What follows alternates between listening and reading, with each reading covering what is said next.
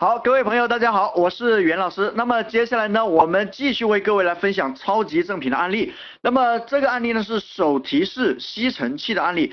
有一家保洁公司呢，给用户销售清洁用品。那么这个清洁用品呢，是一个很暴利的产品啊，就是利润空间很大的产品，就是沙发里面的缝啊这个缝隙啊，或者。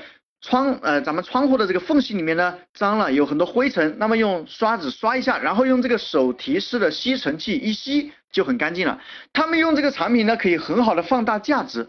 这里跟大家列举三个常用的赠品哈，手提式的吸尘器，那么免手洗拖把，还有创意手机充电宝。每一个产品呢，都可以拿出一个模型出来，让大家从不同的角度去理解，学会怎么去运用。其实我们有时候呢搞赠品没有一个很好的思考角度，是吧？那么这几个赠品呢就是一个思考角度。我们生活当中有很多东西都可以作为卖会员的超级赠品，这就是广谱性的东西。那么我们以这三个赠品呢来组合，给大家提供一个参考的思路。我们来看看这个会员主张哈，一百九十九块钱的存酒卡啊，各位存酒卡。一百九十九块钱呢，可以存一百九十九瓶啤酒，那么这叫做基本权益，就是你今后来吃饭的时候呢，你存在我这里的一百九十九瓶啤酒可以无限量的喝。那么这里呢有两个前提哈，首先酒呢不能拿回家，只能在这里消费，因为酒呢我们都是啊也收费的。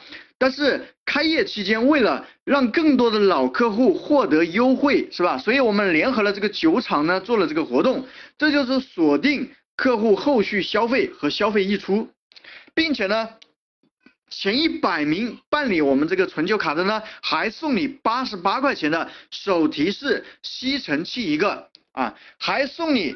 啊，九十八块钱的免手洗拖把一个。这个时候呢，我们跟消费者讲清楚，这些赠品呢都是由厂家限量赞助的，这就是超级赠品。而且呢，还可以下次消费满两百块钱呢，我们送某某店一百五十九块钱的创意充电宝一个。这是一个特权主张哈。其实这个礼品呢，你可以直接送给他的，你本来可以直接送给他，但是呢。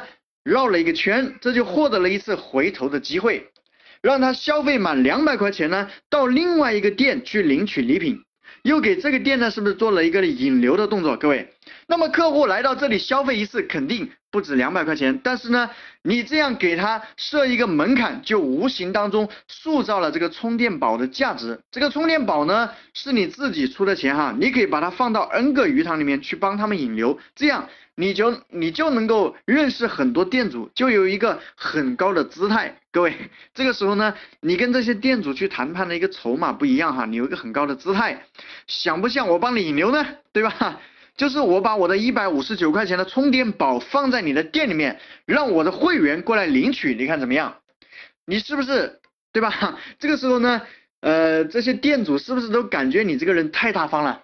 这样的话，你在做促销的同时呢，你还认识了很多人，哪怕你帮他引流过去几十个人呢，是吧？他也会很感激你。同时呢，你还可以告诉他，是吧？索客的主张，这样的话，这些店主呢都会很崇拜你。这样后续如果你想整合他，就非常容易了。各位记住哈，整合鱼塘最快的方法呢，就是你先给对方好处，你先给对方引流。